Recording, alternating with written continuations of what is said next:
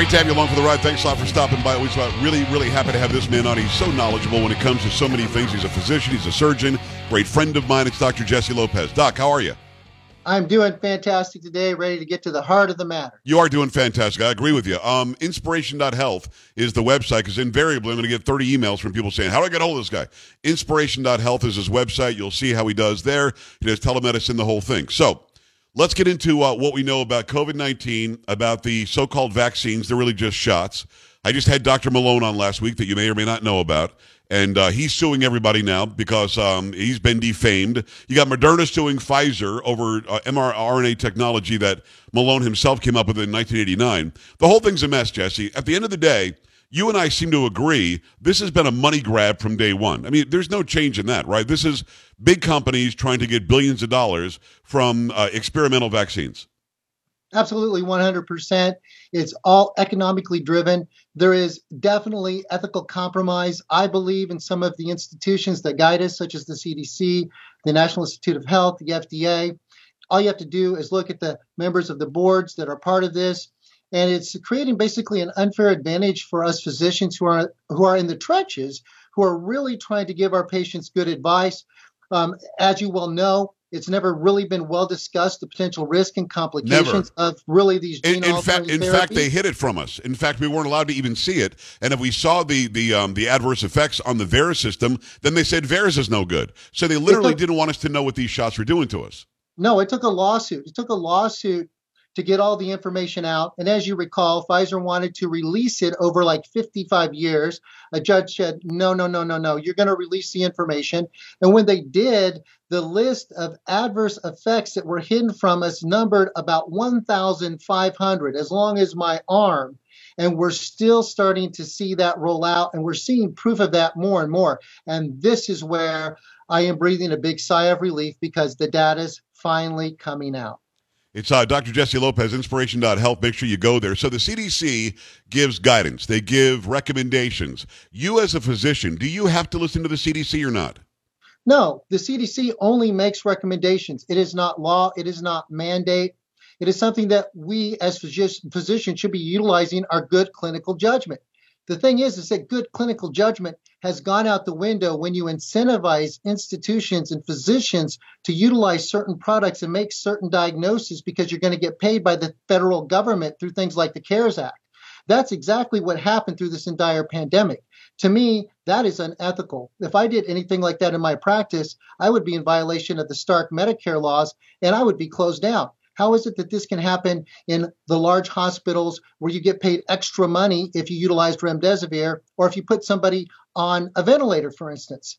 These issues have to be addressed and have to be addressed now. I hope that we're able to even get this held before different types of Senate committees or House committees in the long run to be able to assess how these unethical behaviors occurred. And Jesse, we're finding out, it's Dr. Jesse Lopez, Inspiration.health. We're finding out that um, a lot of people that were put on ventilators, that was pretty much they're going to die. It just if you were on a ventilator, I think you even told me one time in maybe a private conversation because I, I, had COVID at one point, uh, and and I think the point was just don't get on a ventilator.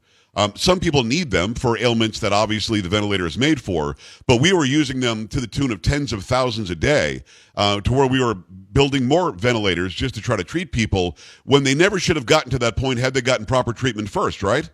Absolutely. Early treatment was the key. Myself and many other physicians, including Dr. Peter McCullough, Dr. Littell, Dr. Kory, wonderful, well known physicians who advocated early treatment, who had data about early treatment, prevented individuals from ending up, ending up on the ventilator in the first place. And if this data had not been ignored, and we were allowed to practice medicine without pharmacies stopping us from prescribing certain medications, lives could have been saved. 100%. And you are somebody who knows that ivermectin works. You've taken the studies into account. What is it, 77 studies, maybe more by now that it works? Did they just add that to the NIH or CDC list? Because all of a sudden, um, uh, the, the drug that Dr. Gupta said was a horse drug, and so many idiots in the left wing media were saying it was for cattle and, and for livestock, suddenly this is something that they're testing and may be effective against virus. Fill me in. Yeah, well, you know, it's interesting because I look at a lot of different Instagram accounts, and and I'm I can't remember the name of the individual, and I, I am sorry that I can't give that individual credit, but it was sent to me by one of my staff members, and it's interesting that if you go to the National Institute of, of Health's website, it's actually under COVID-19 treatment guidelines.nih.gov slash therapies slash antiviral therapy. Come on, Guess what's listed on that list? The horse drug, not the horse drug. A horse drug. Ivermectin is listed right underneath remdesivir and molnupiravir, which are antivirals that have been pushed by the FDA. Hmm. So, so why why yes to remdesivir and the other one, and not yes to ivermectin? Why do you think they didn't want us to use ivermectin? Is it because it's so cheap and it's been around for so long? Well, that's exactly the reason that I believe that there has been this issue is because when huge amounts of dollars are put into a new product, the product has to get to market to be able to make a profit and pay those stockholders, right? Right. The problem is that when you take a medication out there like even Paxlovid, it has been well shown that there is a rebound effect that when the medication is stopped, the individual gets the virus again. And there are some new studies coming out, and we're going to have these on our website, Joe, that actually show that there is some thought that there may be a simmering or a harboring of the COVID virus in the gastrointestinal system. And that's why we see people get sick intermittently, and we're scratching our head wondering why this is. And there are several studies that show that it may actually harbor itself in the GI tract. This is probably why there's this rebound effect, is because the virus really isn't killed off with Paxlovid, and I'm sure there are other reasons. The thing with ivermectin, and this is the beautiful thing, it gets in the gut. It's a gut medication. You you take it with a fatty meal to get better absorption. But if it's a gut medication uh, for different parasites and worms, etc., uh, and it's there to bind to the spike protein, no wonder it has worked so well and saved so many lives. So that I find that very interesting. I mean, that's a lot of theory, but um, the papers, the studies definitely show that the virus harbors itself in the GI system, and it's the second most common way for people to get infected. Yeah, uh, it's uh, Dr. Jesse Lopez. Inspiration.health is the website. See all these papers that he's talking. He just lists them on there. You just go read them for yourself. Um, I, I talked yesterday with a reporter, uh, Tracy Beanz, about Operation Warp Speed. And Operation Warp Speed was to get these vaccines or shots out as soon as they could. Uh, it was under President Trump. I'm a huge fan of President Trump, but I believe he got horrible advice from Birx, who now admits she she was lying sometimes to to fit the narrative. From Fauci, who is obviously out for Fauci. Maybe even Jerome Adams, the then Surgeon General. Uh, these people were giving him bad advice. Let me ask you something that, that I don't think anybody has asked the doctor. Do you think that these shots have been helpful for anybody? And, and by that I mean, do you think that it saved some lives or not? Well, the narrative is that it may reduce the severity of the disease process. Right. In the early days, I would have said, hey, that sounds reasonable.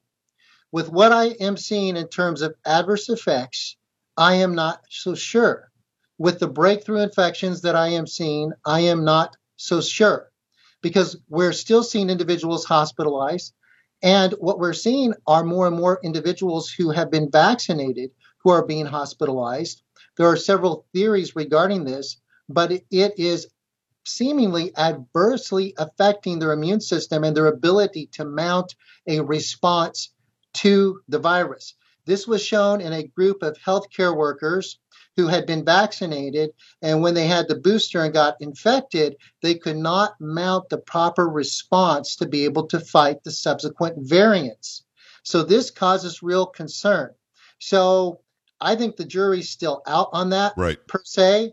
I am actually very, very concerned about the adverse effect profile that nobody's been talking about to patients when they've come in to receive these medications. I want to talk about that. It's Dr. Jesse Lopez, Inspiration.health. Uh, as you've told me many times, once you get the shot, it puts the spike protein in your body. Your body has this autoimmune response that attacks that constantly and never thinks that it beats the, the spike protein. So when you get COVID, your body might already have the antibodies to fight COVID, and it might help to get rid of that, but it doesn't get rid of the original spike protein that the shot is putting in you. Is that going to be a lifelong battle now once you have it in you?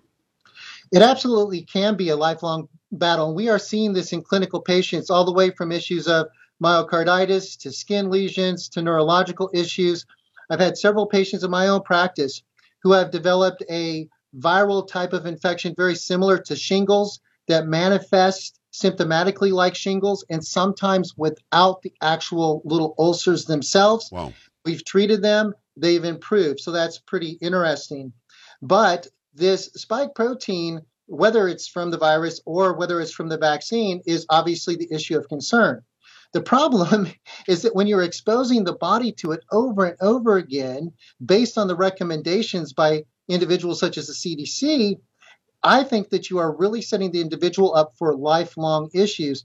And unfortunately, during the pandemic, when the vaccines were being rolled out and they were trying different tactics to get people to get the vaccines, and some of them were scare tactics. One of the things I clearly remember them saying is, you need to get this vaccine because if you don't, and you get COVID, you're at a high risk for myocarditis or pericarditis. Well, I want to I want to go there because that's very interesting. You talked to me about it before we started. That was what we were told. The guidance was if you don't get the shot, all right. First they said it'll protect you from COVID. You can't get it. That was a lie. They were wrong about that. Then they said, yeah, but here's the good news.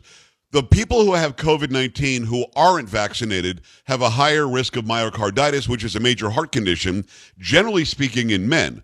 Um, and we're seeing it in men 40 years old and younger. Now you're telling me that's changed again. It's simply not true that you got it in a higher um, occurrence in those who are vaccinated or those who are not vaccinated. In fact, getting COVID 19, there's a certain risk for myocarditis, and getting the shot, there's a there's a risk for myocarditis, and it flip flopped, didn't it? It absolutely flip flopped. And you know the old little saying when you're playing with your friends and you say liar, liar, pants on fire. Right. You know, we have been calling them out for what, 18 shows now, Joe, that we, we've done together. Least, and yeah. I have said this over and over. Well, the data, like we said at the beginning of the show, is starting to roll in. In the Journal of Clinical Medicine, April 15th, 2022, there was a study that compared post COVID 19 patients with those who were negative for COVID. Now, the number of those that they tested was 197,000 individuals Wow. in Israel between March 2020 and January of 2021. And guess what? The results showed that post COVID 19 infection was not associated with either myocarditis or pericarditis. It showed that clearly in this study. Here's the study. You know, I always show you the studies, Joe, when I'm on your show. This is going to be on our website newly published information. So there was not an observed increase in myocarditis or pericarditis in adult patients who were recovering from COVID 19 infections. Um, I think that that's pretty staggering in and of itself. And then It know, is staggering, but but does it also go to the occurrence in those who were vaccinated? Um, well, Because we know that it's higher if you've been vaccinated, but the lie was, oh yeah, there's an occurrence of it, but it's way worse if you don't get vaccinated.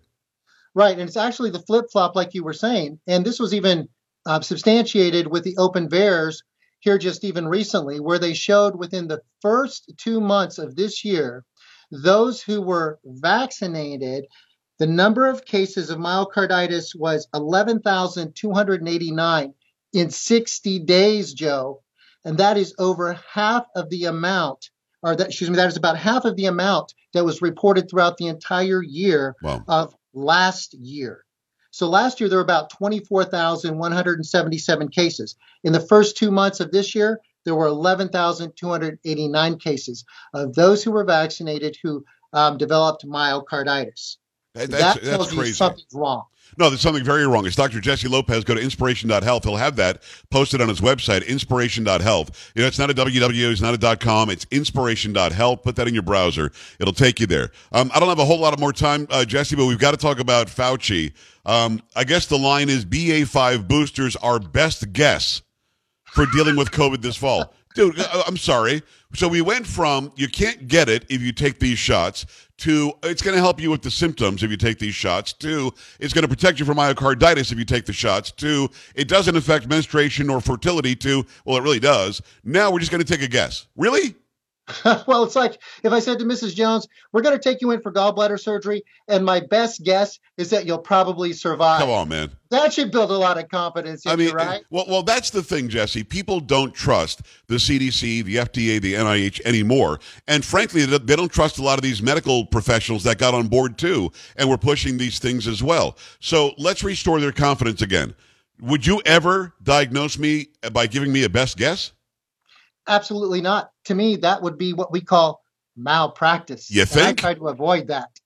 No, I mean, it, I mean, but but Fauci on his way out going to collect four hundred fifteen thousand dollars a year in perpetuity uh, for doing a horrible job for forty years, and he says something this ridiculous. What what's the truth? Listen, you're the guy giving advice on what we're doing with COVID nineteen coming this fall. What should people do? You should remain healthy, eat well, do the right supplements. If you're sick, stay home until you're feeling better. I have always said, whether it's been the flu or any other kind of viral illness, give yourself time to heal. Stay home for five days. Unlike the current recommendations that come in that are coming out of Canada, which say if you're positive with COVID, you can go ahead and go about your business as long as your symptoms are getting better. What? The narrative's always changing good old fashioned medicine. Stay home, take care of yourself, take your supplements. Don't go to work until you're feeling better Yeah. and get early treatment. Early treatment works.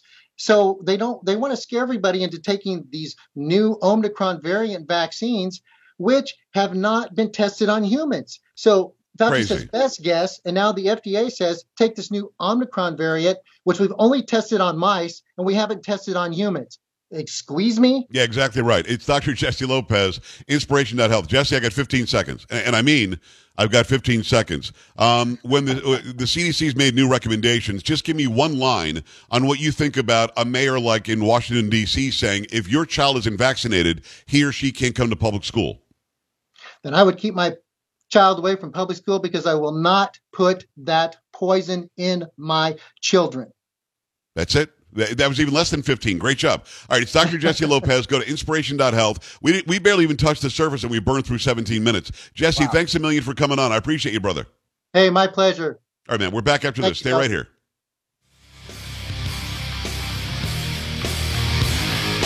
Don't be an A-dub. Stay with the Joe Pags Show.